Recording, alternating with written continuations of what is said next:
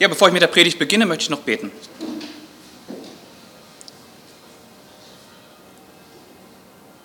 Himmlischer Vater, wir kommen vor dich, um, ähm, ja, um von dir wieder zu lernen, um dich besser kennenzulernen, um in dein Wort zu schauen, wie du dich offenbarst. Und ich möchte dich bitten, dass du uns die Weisheit dazu gibst, dass wir dich in rechter Weise verstehen.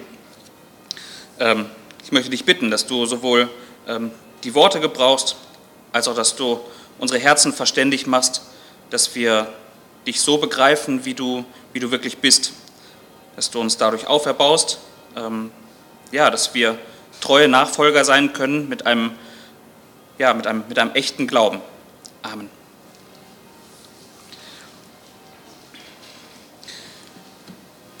Ja, in der heutigen Predigt, das ist ähm, auch voraussichtlich, also sehr wahrscheinlich die, die letzte Predigt in dieser Reihe über das Wesen Gottes, ähm, soll es um ein Wesensmerkmal Gottes gehen, das ja häufig Thema ist, das in vielen Liedern besungen wird.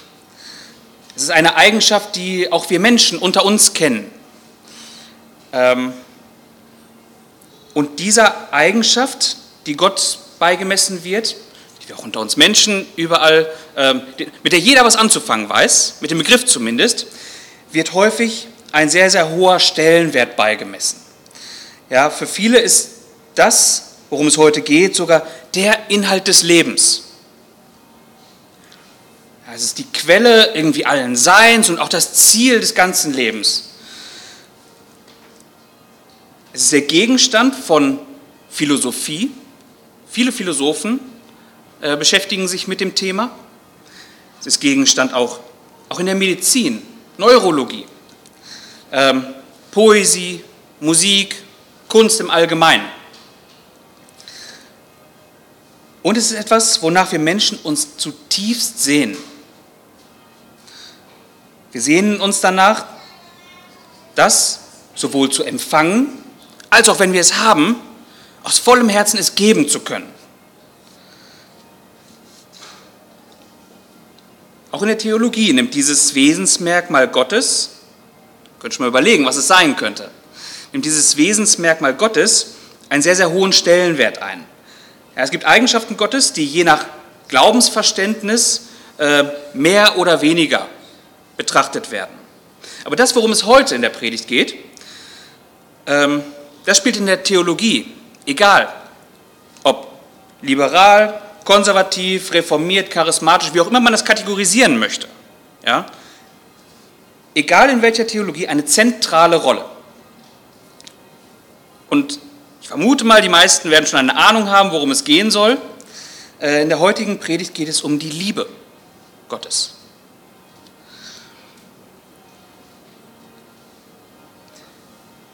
Warum findet gerade diese Eigenschaft Gottes ähm, so viel Beachtung? Was ist es, dass die Liebe für uns Menschen ja zu etwas so Zentralem in unseren Betrachtungen macht? Und was ist die Liebe ganz grundsätzlich? Ja, dass sie sogar für Menschen zu einem kompletten Lebensinhalt wird, wonach man sich so sehnt.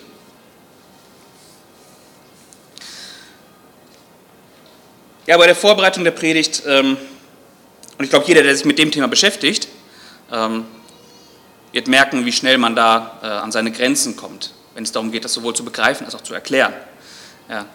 Ähm, ich möchte am Anfang direkt eine Sache klären, und zwar sowohl diese Predigt als auch keine andere Predigt. Also keine Predigt ähm, und kein Buch, keine Betrachtung über die Liebe Gottes ähm, kann diese Liebe Gottes tatsächlich vollumfänglich für uns greifbar machen. Keine Betrachtung über die Liebe Gottes können uns ein, ein, ähm, ein komplettes, ein vollkommenes Verständnis für diese Liebe geben. Und auch mit dieser Predigt kann ich, ja, habe ich auch nicht den Anspruch, werde ich nicht erheben können, ein, ein vollkommenes Bild von Gottes Liebe geben zu können. Ähm, aber bei der Vorbereitung haben mich ähm, ein, ein, paar Worte doch ermutigt, dass selbst solche gestandenen Männer wie, äh, wie Tozer es einmal so formuliert hat, und das, das, dem kann ich aus tiefstem Herzen nur zustimmen, doch wenn wir Gott kennen und andere, um, um anderer Willen von ihm sprechen, so müssen wir versuchen, von seiner Liebe zu reden. Alle Gläubigen haben das schon versucht, aber noch keiner hat es wirklich sehr gut gemacht. Ich vermag diesem gewaltigen und wundervollen Thema ebenso wenig gerecht zu werden, wie ein Kind nach Sternen fassen kann. Aber es kann, indem es nach einem Stern greifen will, die Aufmerksamkeit auf ihn lenken und die Richtung angeben, in welche man schauen muss, um ihn zu sehen. Wenn ich also von der herrlichen, leuchtenden Liebe Gottes rede, wird vielleicht irgendjemand, der vorher noch nichts von ihr wusste, dadurch ermutigt, nach oben zu blicken und Hoffnung zu schöpfen. Also wenn wir heute den Blick auf die Liebe Gottes richten, dann tue ich das mit dem Verständnis, ähm, dass es unmöglich ist, diese in vollem Maße zu erfassen. Gleichzeitig aber sollten wir die Hoffnung, ähm, sollten wir das in der Hoffnung tun, dass allein der Blick darauf, ähm, dass wir uns mit diesem Thema beschäftigen, unsere Herzen zu Gott, auf Gott richtet ja, und uns hoffentlich zum Lob bewegt. Ähm, und ich glaube, diese grundsätzliche Sichtweise ist meiner Meinung nach auch direkt schon eine Antwort, warum für uns Menschen eine solche Faszination von der Liebe ausgeht. Wir können sie in gewissem Maße wahrnehmen. Und wir erkennen auch aus der Ferne, ähm, dass die Liebe etwas, ja, etwas sehr, sehr Wunderbares ist. Aber egal wie sehr wir uns darum bemühen, ähm, uns dieser, ja, dieser Herrlichkeit, dieser Liebe zu nähern, und sie endlich in vollem Maße erfassen zu können, ja, äh, merken wir doch, dass jeder, Erfolg, jeder Versuch dabei erfolglos bleibt, sie wirklich zu greifen, aber die Sehnsucht wird trotzdem nicht gestillt. Und ich glaube, dass das ein Grund ist, was so eine Faszination ähm, in uns auslöst, wenn wir über die Liebe nachdenken.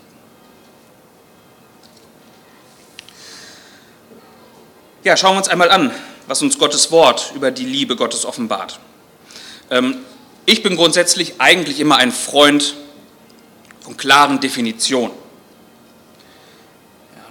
Ähm, bevor man die ganze Zeit einen Begriff verwendet, ähm, sollte man erst einmal sicherstellen, dass man dasselbe Verständnis von dem hat, wovon man redet. Also so ist es eigentlich in, in aus, der, aus dem Bereich, aus dem ich komme, halt in allen möglichen naturwissenschaftlichen Disziplinen, ohne, ohne Definition äh, kannst du mit nichts wirklich hantieren. Ja. Und das ist auch mal so ein bisschen meine Denkweise. Also das ist, äh, eigentlich ist es sinnvoll, wenn wir über Liebe reden, zu wissen, worüber reden wir. Ähm, und wenn wir an eine Definition von Liebe denken, glaube ich, kommt vielen ähm, so 1. Korinther 13 beispielsweise in den Kopf. Äh, andere denken da vielleicht an den Apostel Johannes, der sehr, sehr häufig den Begriff Liebe verwendet, der sehr viel von Liebe spricht. Und auch in seinen Briefen immer wieder ist die Liebe ein zentraler Gedanke. Hierzu möchte ich beispielsweise einmal 1. Johannes 4, Vers 16 lesen. 1. Johannes 4, Vers 16. Und wir haben erkannt und geglaubt die Liebe, die Gott zu uns hat. Gott ist Liebe und wer in der Liebe bleibt, bleibt in Gott und Gott bleibt in ihm. Immer wieder haben Menschen gemeint, in, in diesem Vers eine Definition von Liebe äh, zu finden, sowohl das als auch eine Beschreibung oder eine, eine, ja, eine Beschreibung von Gottes Wesen. Liebe und Gott sind hier so eng miteinander verwoben, dass man nicht weiß, was wird hier jetzt definiert. Sowohl Gott als auch Liebe. Und beide sind irgendwie eins. Also beide definieren sich gegenseitig. So liest man das in diesem Vers. Ja. Und vor allem der zweite Teil, Gott ist Liebe und wer in der Liebe bleibt, bleibt in Gott und Gott bleibt in ihm, ähm, ist vor allem in der modernen Theologie oftmals die Grundlage für ein ja, nicht sehr biblisches Bild von Gott, von dem, wie Gott ist. Ja, liest man nur diesen Vers mit dem Verständnis einer Definition von Gottes Wesen hier zu haben, dann kommen hier eben viele zu dem Schluss, dass Gott seinem Wesen nach, also so wie er tatsächlich ist, ist er Liebe. Was ich damit meine ist, also dass, ähm, dass die Liebe das ist, was Gottes Substanz bildet. Und so wie wir Menschen aus, aus Fleisch und Blut bestehen, würde also nach diesem Verständnis Gott aus Liebe bestehen.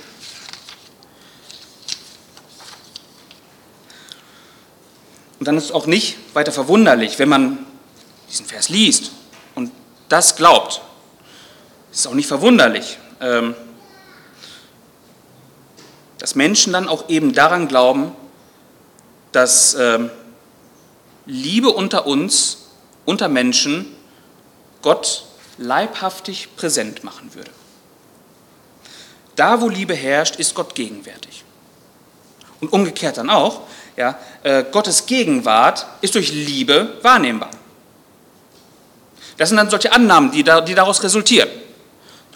So ein Grundverständnis. Dieses Gottesbild hat aber nichts mit dem zu tun, wie Gott sich durch die gesamte Bibel hindurch offenbart. Ja, und, und auch eine solche, solche Sichtweise, dass Gott von seinem Wesen her aus Liebe bestehen würde, ähm, entspringt eben der falschen Annahme, dass Johannes hier eine Definition von irgendetwas geben würde. Sowohl eine Definition von Liebe als auch eine Definition von Gottes Wesen. Was wir hier lesen, ist ein Zeugnis von Johannes. Das, ähm, das eben bekennt, dass in Gottes Wesen die Liebe in vollkommenem Maße zu finden ist und äh, von ihm ausstrahlt. Aber nicht, dass Gott dem Wesen nach aus Liebe besteht. Wenn man Dinge so verstehen würde, müsste man konsequenterweise auch davon ausgehen, dass äh, Christus in seiner Substanz her aus Weg, Wahrheit und Leben besteht.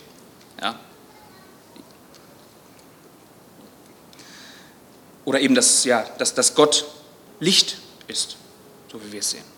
Es hilft uns, ihn näher zu verstehen. Es ist aber keine Definition. Das sind sehr, sehr irrige Annahmen und eben dem geschuldet, dass wir in absoluten Gleichsetzungen als Menschen immer auch eine Definition verstehen. Ja, äh, aber dabei müssen wir eins begreifen, die Schreiber der Bibel haben sich genau der gleichen Mittel bedient, wie wir sie auch heute noch kennen, um Dinge zu erklären. Ähm, sprachliche Mittel vor allem. Also wenn ich über jemanden sage, der ist die Freundlichkeit in Person, käme ja keiner auf die Idee, davon auszugehen, dass er aus Freundlichkeit besteht. Ja, jeder weiß, was ich damit meine. Das ist, ähm, dass ich damit nämlich zum Ausdruck bringen möchte, dass Freundlichkeit in einem solchen Maße in dieser Person zu finden ist, wie, wie man sie sonst nirgendwo sieht. Und auch 1. Korinther 13, was häufig gerne als Definition auch rangezogen wird, ähm, ist nicht so zu verstehen, als gäbe Paulus an dieser Stelle eine umfassende Definition von Liebe. Paulus ist darum bemüht, ähm, eine Umschreibung von Liebe zu geben, sodass die Leser verstehen, was Liebe eigentlich bedeutet und vor allem versucht er zu erklären, wodurch Liebe eben zum Ausdruck ge äh, gebracht wird. Und ich lese mal einige Verse. 1. Korinther 13, ab Vers 4. Liebe ist geduldig, Liebe ist freundlich, sie kennt keinen Neid, sie spielt sich nicht auf, sie ist nicht eingebildet. Sie verhält sich nicht taktlos, sie sucht nicht den eigenen Vorteil, sie verliert nicht die Beherrschung, sie trägt keinem etwas nach. Sie freut sich nicht, wenn Unrecht geschieht, aber wo die Wahrheit siegt, freut sie sich mit. Alles erträgt sie, in jeder Lage glaubt sie, immer hofft sie, allem hält sie stand. Paulus schreibt diesen Gedanken in einen Abschnitt hinein, in dem er die Korinther ermahnt, die von Gott gegebenen Gaben nicht zum Eigennutz oder zur äh, Befriedigung des eigenen Stolzes einzusetzen. Das ist, worum es in diesem Abschnitt geht. Ja? In der Gemeinde in Korinth herrschte äh, Zank und Streit über verschiedene äh, Gaben und wer eben durch die Gaben einen höheren Rang gegenüber seinem Nächsten hat äh, und wer den auch für sich wohl beanspruchen könnte. Und diesem falschen Verständnis von, von Gemeinde begegnet Paulus eben in diesem Abschnitt. Und da schreibt er auch genau das hinein. Und er begegnet dem so, indem er erklärt, dass die Gemeinde nicht aus einzelnen Teilen besteht, sondern als ganzer Leib zusammengefügt ist. Ja? Und das, was eben diesen Leib zusammenhält, was ihn dazu befähigt, auch als Ganzes zu funktionieren, obwohl er aus einzelnen Gliedern besteht, das ist die Liebe. Und so nennt Paulus Dinge, durch die Liebe erkennbar zum Ausdruck kommt. Das lässt sich an dieser Stelle ähm, so zusammenfassen, dass die Liebe sein, ja, sein, sein Gegenüber voller Wohlwollen betrachtet. Ähm, und genauso dann eben auch an seinem Gegenüber so handelt und ihm auch so begegnet. Liebe bedeutet nicht zuerst eben auf das eigene Wohl bedacht zu sein, sondern dem anderen, dem man sich gegenüber sieht, etwas Gutes zu wollen, etwas Gutes zukommen zu lassen.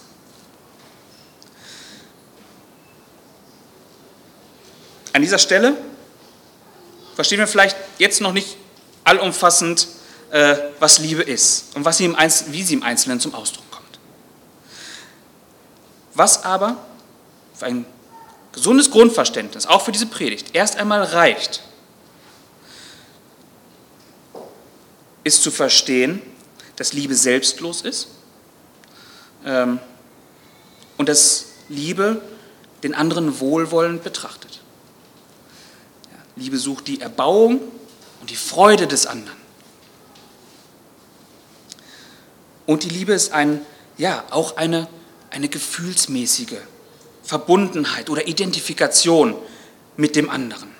Ja, ähm, die Liebe bewirkt Freude bei einem selbst, wenn, wie Paulus hier schreibt, wenn die Wahrheit siegt.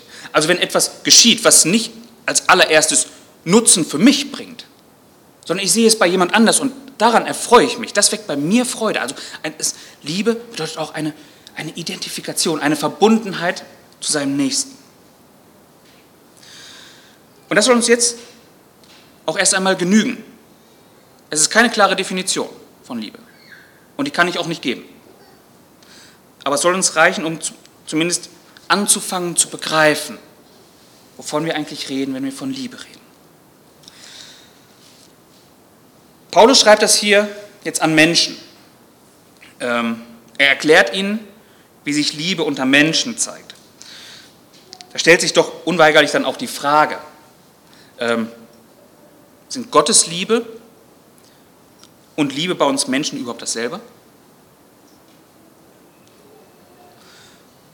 Inwiefern sind Liebe bei Gott und Liebe bei uns Menschen dasselbe und inwiefern unterscheiden diese beiden sich?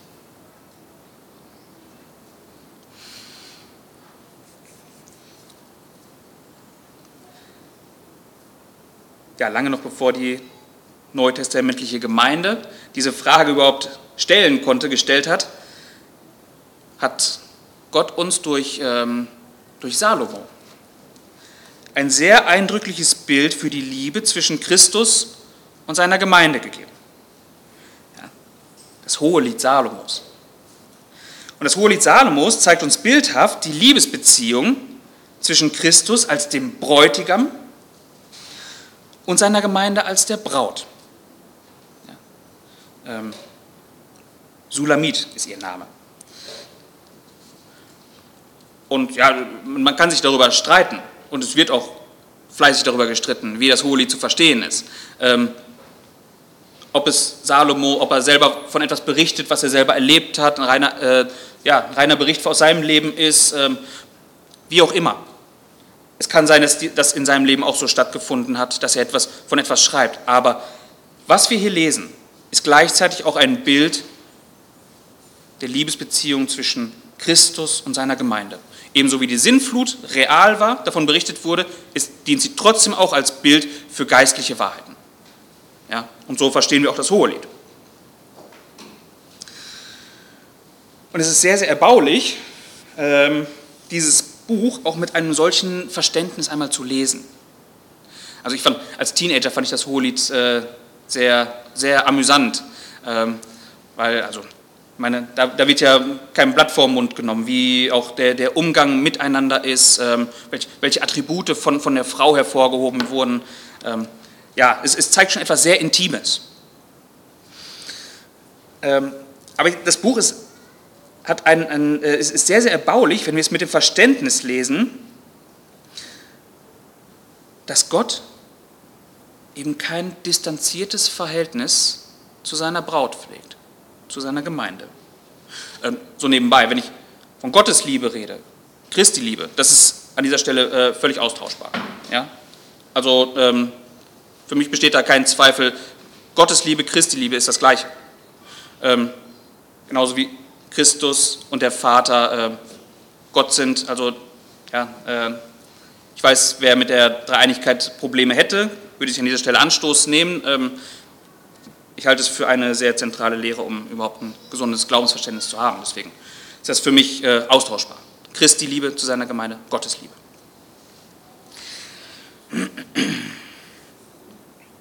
Was wir lesen, ist, dass Gott keine gefühlskalte Beziehung zu seiner Gemeinde pflegt. Ganz im Gegenteil.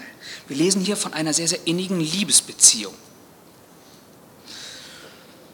Und ich möchte an dieser Stelle einen kurzen Abriss geben über einige Dinge, ähm, die uns das hohe Lied in, in dieser Beziehung eben offenbart. Wir werden jetzt nicht alle acht Kapitel lesen, ja, das ist äh, ein, ein, bisschen lang. Ähm, ja, gerne könnt ihr es zu Hause tun, das einmal am Stück auch zu lesen. Aber ich hoffe, dass auch dieser, dieser Überblick jetzt einmal uns dabei hilft, äh, diesen, ja, die Liebesbeziehung zwischen Christus und uns, seiner Gemeinde, besser zu verstehen. Ähm, vor allem aber soll, uns aus, soll es uns auch dabei helfen, das, was ich eben, die Frage, die ich eben gestellt habe, zu begreifen, gibt es einen Unterschied zwischen der Liebe Christi und der Liebe unter uns Menschen, so wie wir Menschen Liebe verstehen und es auch leben.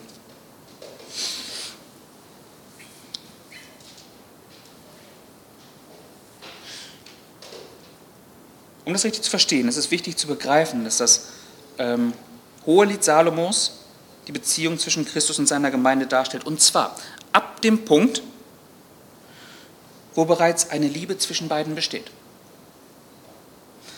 Ähm, das Hohe Lied selber gibt, gibt keine chronologische Beschreibung ähm, von einer in Sünde gefangenen Menschheit, äh, über die Reinigung, Rechtfertigung und bis sie in diesem Stand dann ist ja?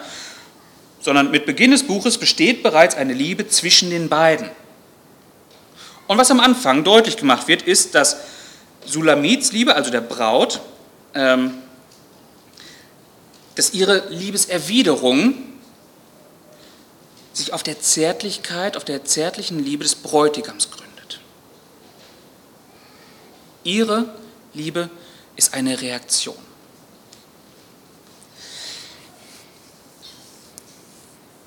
Und betrachtet man zunächst einmal das Buch hindurch, wer überhaupt welche Worte an wen richtet, ja, fällt eine Sache ziemlich schnell auf. Die Braut redet wesentlich mehr als der Bräutigam. Ähm, während, wer, wer, darin jetzt nicht die Beziehung Christus und seiner Gemeinde versteht, sondern tatsächlich eine, eine Beziehung Mann-Frau und damit auch so ein Leitbild, ja, der wird sich vielleicht bestätigt fühlen, die Frau redet mehr als der Mann, aber äh, das soll das gar nicht bedeuten. Das soll es nicht zum Ausdruck bringen. Ähm, hier ist es interessant, etwas genauer hinzuschauen, nämlich wer wann mit wem redet. Und die Braut kommuniziert nicht nur mit dem Bräutigam, sondern beispielsweise auch mit den Töchtern Jerusalems. Ähm, das ist erstmal grundsätzlich noch nichts, was irgendwie ungewöhnlich wäre, ja, weil, weil es ja ähm, normal ist, auch mit denen zu reden, die einen umgeben. Das ist erstmal noch nichts Ungewöhnliches. Wenn wir das jedoch mit dem, mit dem äh, Reden des Bräutigams vergleichen, dann sehen wir, dass dieser lediglich zweimal im gesamten Buch seine Worte an jemand anders richtet. Und das auch nur ganz kurz. Nur zweimal. Seine volle Aufmerksamkeit gilt seiner Braut. Ja, da sind wir schon an dem ersten Punkt. Zeigt uns das nicht, wie sehr der Bräutigam, Bräutigam darum bemüht ist, dass seine Braut um seine Liebe weiß? Christus wendet sich nicht hier und da mal der Gemeinde zu, beschäftigt sich aber eigentlich mit anderen Dingen. Ja, er sucht auch nicht das Gespräch mit seiner Braut, nachdem er mit allen anderen erst Dinge geklärt hat, Dinge des Alltags, sondern seine volle Konzentration gilt der Gemeinde, gilt seiner Braut. Auf die konzentriert er sich. Da ist er bemüht, immer wieder ihr deutlich zu erklären, wie lieb er sie hat. Ja, ähm, ihr immer wieder auch das Verständnis dafür zu geben, ähm, wie sehr er sie liebt. Dinge an ihr immer wieder hervorzuheben. Ähm, ja, durch seine Worte bringt Christus durchgehend zum Ausdruck, wie sehr er seine Braut liebt und dass sie für ihn in seinen Augen das Schönste und Vollkommenste ist. Und der Bräutigam ist davon bewegt, ähm, ja, dass, dass die Braut eben wissen soll, zu jeder Zeit, zu jeder Zeit wissen soll, wie sehr er sie liebt.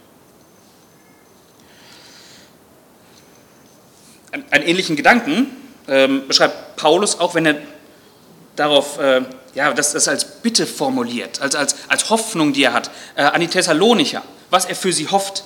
Äh, in 2. Thessalonicher 3, Vers 5 wenn er darum bittet, der Herr aber richte eure Herzen auf die Liebe Gottes und auf das Ausharren des Christus. Also sein, sein, seine, seine Aufmerksamkeit darauf zu richten, ähm, dass Gott uns, sein, oder das, ja, dass, dass Gott uns seine, seine Liebe immer wieder zusagt. Uns genau so begegnet. Und auch Paulus weiß, ähm, dass die Liebe Christi auch für uns etwas ist, ja, auf das wir eben unseren Blick richten sollten und ähm, was unser Herz erfüllen soll. Die Liebe Christi. Also das Erste, was wir hier festhalten, ist, dass Christi Liebe und die Liebe von uns Menschen sich darin unterscheiden, dass Christus im Gegensatz zu uns Menschen so sehr erfüllt ist von seiner Liebe äh, zu seiner Gemeinde, dass er sich nur ihr zuwendet. Die Braut hingegen, lesen wir durch das Buch hindurch, ist auch voller Liebe. Das bringt sie auch immer wieder zum Ausdruck. Ja? Ähm, aber sie richtet ihren Blick eben auch immer wieder auf andere.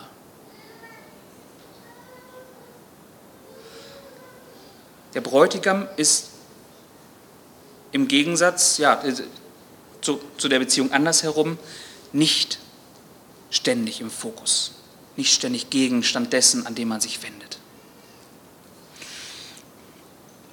Und dieser Unterschied in der Liebe wird noch klarer, wenn man im Hohelied noch einen weiteren Unterschied ähm, feststellt zwischen Braut und Bräutigam.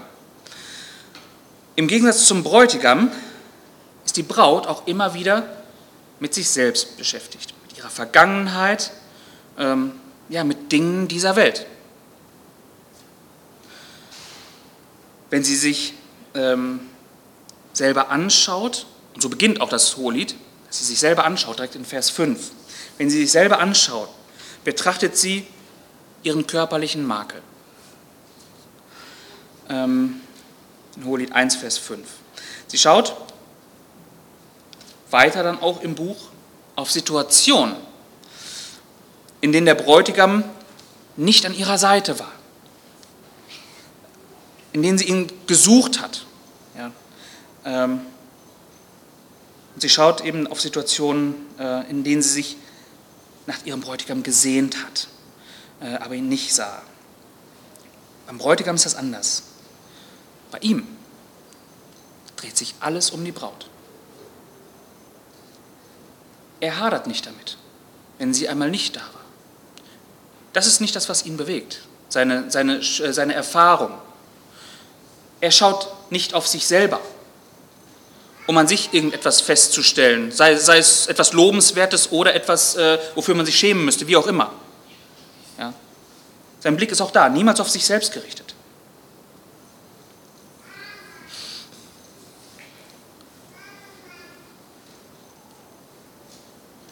Selbst am Tag der Hochzeit, dann also Übergang Kapitel 3 zu Kapitel 4, an dem Tag der Hochzeit wird uns davon berichtet, von einer, äh, berichtet, von einer prächtigen Sänfte, die hat eine prächtige Krone.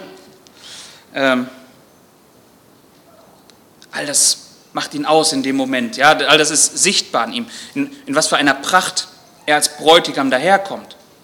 Aber was ist es, was er erwähnt? Worauf richtet er seinen Blick? Kapitel 4, Vers 1. Siehe, schön bist du meine Freundin. Siehe, du bist schön. Er schaut sie an. Ja, und anschließend beschreibt er dann in aller Ausführlichkeit ihre Schönheit, die sie eben in seinen Augen hat. Ähm, sogar als die Braut. Äh, dann davon spricht, dass sie, dass sie den Ertrag ihres Weinbergs, wenn sie ihn verkauft, was sie dafür bekommt, dass sie ihm das geben möchte, geht er darauf überhaupt gar nicht ein. Es interessiert ihn nicht. Er will nicht das Silber haben, das sie ihm in Aussicht stellt, das sie ihm bereit ist zu geben. Er will nicht das Silber haben, das sie erwähnt, sondern er möchte einfach ihre Stimme hören.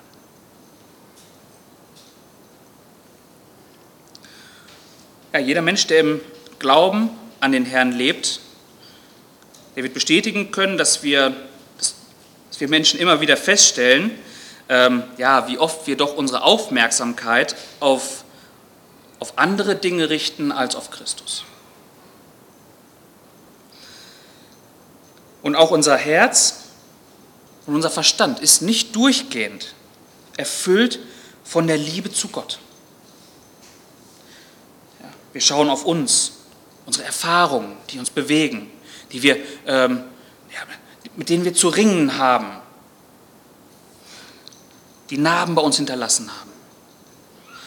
Ähm, wir schauen auf unseren Makel, den wir, äh, der unverkennbar irgendwie an uns ist beschäftigen uns auch mit diesen Dingen. Wir beschäftigen uns mit Dingen der Welt, die uns umgeben.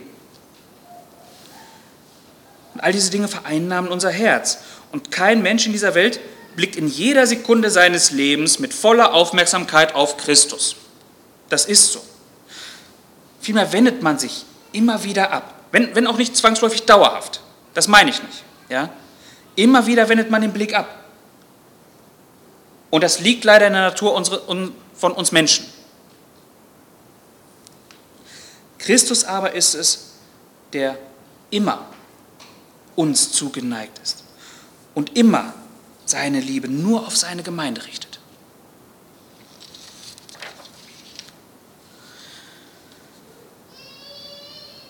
Er zeigt uns, was es bedeutet, ähm, sich eben dem, dem Gegenstand der Liebe völlig hinzugeben und auf nichts anderes mehr zu schauen. Selbst in seinen letzten Stunden vor seiner Hinrichtung. Ja? Und in dem Wissen, was da auf ihn zukommt, ähm, was, was für ein Leid er tragen muss, ja? dass, dass er in, in ein paar Stunden ähm, die komplette Schuld seiner Gemeinde, ähm, und zwar nicht nur zu der damals lebenden Zeit, sondern durch alle Zeiten hinweg, also alle Menschen, die jemals gerettet werden, deren Schuld hat er tragen müssen. Und er weiß, dass das auf ihn zukommt. Und in diesem Wissen, worum ist er besorgt? In Johannes 14, Vers 1 tröstet er seine Jünger. Euer Herz werde nicht bestürzt. Er, er wendet sich seinen Jüngern zu, damit sie äh, aufgrund dieses Zustandes nicht, nicht, anhand dessen nicht zerbrechen. Er sorgt sich um sie. Am Kreuz hängend betet er für seine Feinde. Er sorgt sich um seine Mutter. Er tröstet den Schwerverbrecher neben ihm, dass er ja heute noch beim Vater sein wird.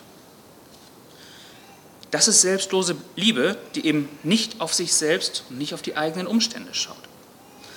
Ähm, sondern völlig auf, auf diejenigen gerichtet ist, die er liebt.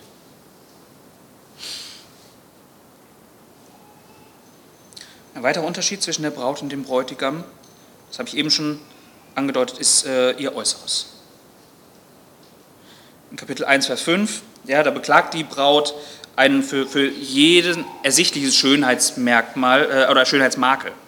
Ja, ihre Haut ist verbrannt von der Sonne, ähm, was sie sich beim unfreiwilligen Arbeiten im Weinberg zugezogen hat. Der Bräutigam wird in Kapitel 5 aber äh, ohne irgendeinen Makel dargestellt. Ja, er wird ja beschrieben als äh, weiß und rot. Warum jetzt genau weiß und rot, kann ich nicht sagen. Ähm, aber in, in, dem Kontext wird es sehr, sehr deutlich, dass das ein Ausdruck von, von ähm, ja, einem perfekten Äußeren ist. Und es werden noch andere Dinge aufgeführt. Sein Haar, was auch immer, ja, so sein, sein gesamtes Äußeres hat etwas Reines, etwas Perfektes. Und doch wird der Makel der Braut nur von ihr selbst erwähnt. Niemals aber von ihm. Er hat keinen Blick für das, was ihn an ihr stören könnte, sondern betrachtet sie stattdessen als vollkommene Schönheit. Ja, ebenso ist es auch mit, mit uns und Christus. Auch wir können, nicht über, ja, über unseren Makel hinwegsehen. Jeder von uns weiß, und jeder weiß über sich selbst, am besten sogar, ähm, über die Sünde, die nach wie vor Teil unseres Lebens ist, ja, die immer noch in uns ist. Christus aber ist ohne Makel.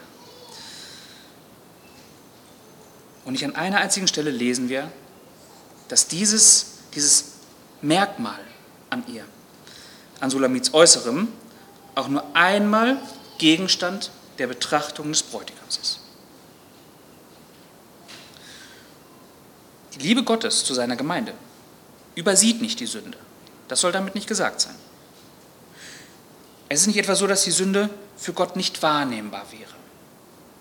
Aber Ausdruck seiner Liebe ist es, dass er den Makel seiner Gemeinde nicht zum Zentrum seiner Aufmerksamkeit macht. Ja, vielmehr betrachtet er die Schönheit, ähm, die seine Gemeinde deshalb hat, weil er uns so gekleidet hat.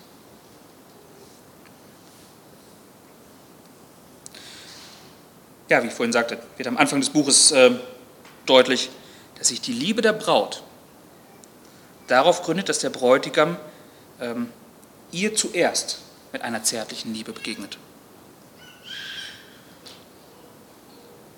Und auch darin liegt ein Unterschied, in dem Ursprung der Liebe. Woher kommt diese Liebe? Die wir an anderen Stellen im Neuen Testament wird es uns sehr, sehr klar erklärt, die wir da lesen in Johannes, auch 1. Johannes 4, Vers 10. Hierin ist die Liebe, nicht, dass wir Gott geliebt haben, sondern dass er uns geliebt und seinen Sohn gesandt hat als eine Sühnung für unsere Sünden. Gottes Liebe war keine Reaktion auf die Annäherung von uns Menschen. Gottes Liebe wurde bereits aktiv, ohne dass es eine Gegenliebe gab. Und Römer 5, Vers 8 erklärt es sogar noch deutlicher. Ja, äh, nicht nur, dass da keine Gegenliebe war, sondern in welchem Zustand auch diejenigen waren, auf die sich äh, Christi Liebe gerichtet hat. Römer 5, Vers 8. Gott aber erweist seine Liebe zu uns darin, dass Christus, als wir noch Sünder waren, für uns gestorben ist.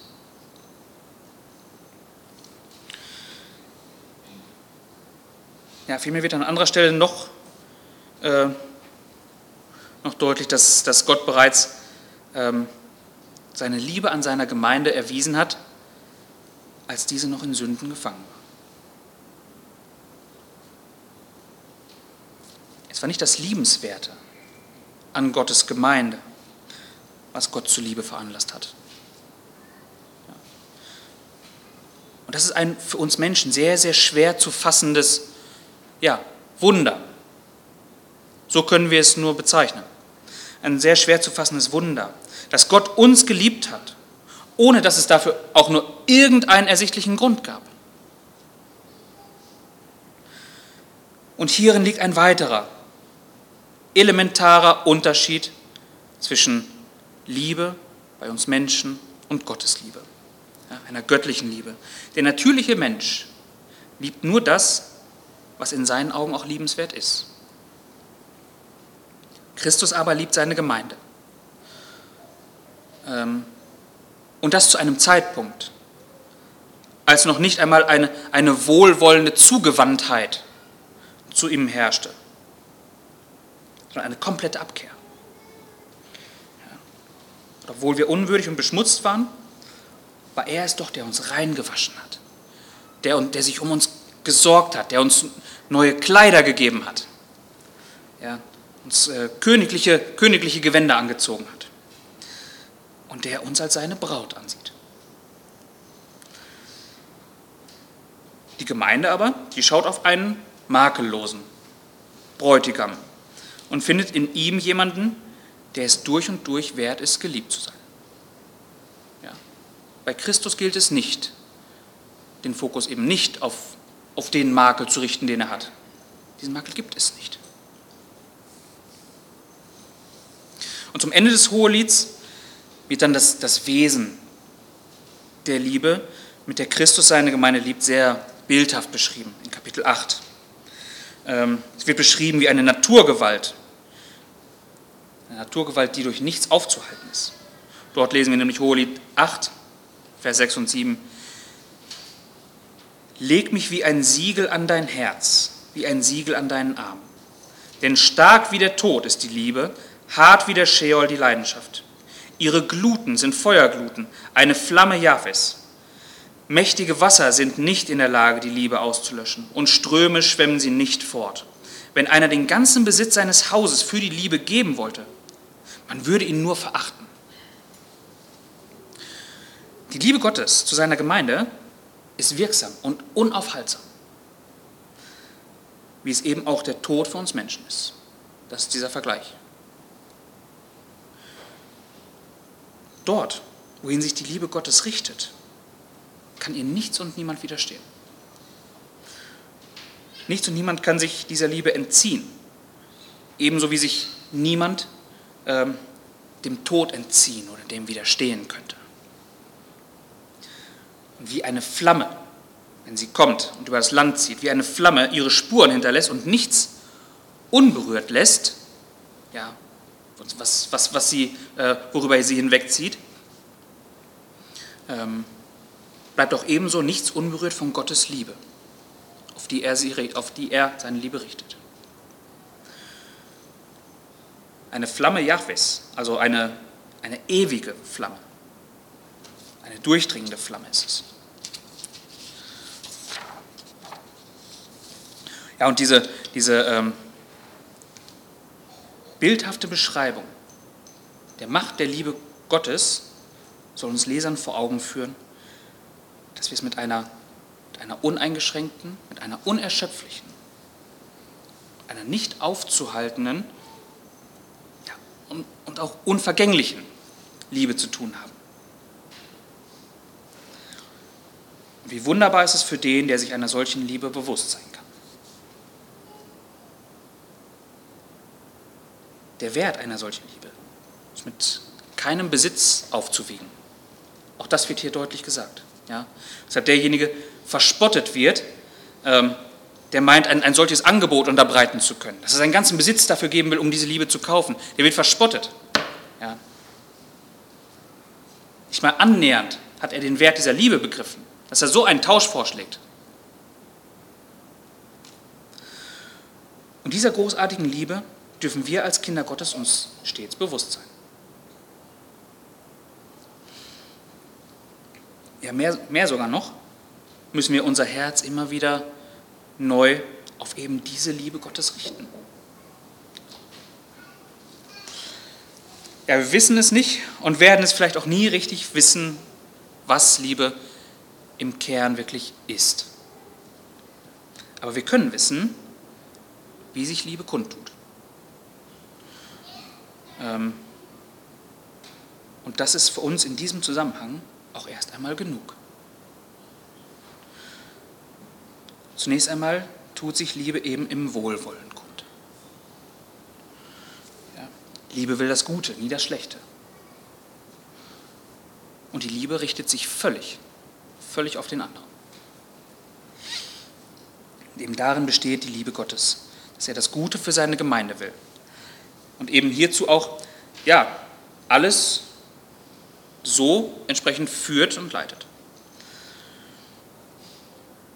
Wer diese Gewissheit im Herzen trägt und sich immer wieder genau daran erfreut, ich hoffe, dass wir uns daran erfreuen können, ähm, jeder, der sich immer wieder daran erfreut, der lebt nicht mehr in Furcht.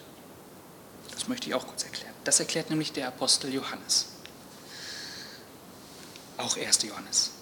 1. Johannes 4. 1. Johannes 4, 17 bis 19. Hierin ist die Liebe bei uns vollendet worden, dass wir Freimütigkeit haben am Tag des Gerichts. Denn wie er ist, so sind auch wir in dieser Welt. Furcht ist nicht in der Liebe, sondern die vollkommene Liebe treibt die Furcht aus. Denn die Furcht hat es mit Strafe zu tun. Wer sich aber fürchtet, ist nicht vollendet in der Liebe. Wir lieben, weil er uns zuerst geliebt hat. Furcht ist das schmerzhafte Gefühl, das bei dem Gedanken, jemand von uns könnte Schaden nehmen ähm, oder könnte Schaden leiden, was dabei entsteht. Und Furcht dauert so lange an, ähm, wie wir dem Willen einer Person äh, oder eines Umstandes unterworfen sind, die es nicht gut mit uns meint. So lange dauert Furcht an. Sobald wir jedoch unter dem Schutz eines Menschen oder einer Macht sind, ähm, die es gut mit uns meint, die uns positiv gesinnt ist, ähm, und stärker ist als die Bedrohung vorher. Ähm, dem Zeitpunkt weicht die Furcht. Das ist ähnlich wie mit einem Kind, das beim Einkaufen ähm, Vater und Mutter verliert. Ich habe das selber mal erlebt, ähm, wie es einem da geht. Ähm, das ist kein schönes Gefühl. Es ist wie mit einem Kind, das dann im Laden umherirrt, Vater und Mutter sucht von Angst erfüllt ist. Warum? Weil es alles um sich herum nicht als Schutz begreift. Und das auch zu Recht. Weil es die Menschen um sich herum so versteht, dass jeder eine potenzielle Gefahr für es darstellt. Es fühlt sich unsicher, es hat Angst, weil es nicht weiß, ob die Leute um das Kind herum es gut mit ihm meinen. Und die Furcht weicht dann, wenn es wieder in den Armen der Eltern ist. Und warum? weil es weiß, dass die Eltern es lieb haben und nur sein Bestes wollen, auf es aufpassen werden.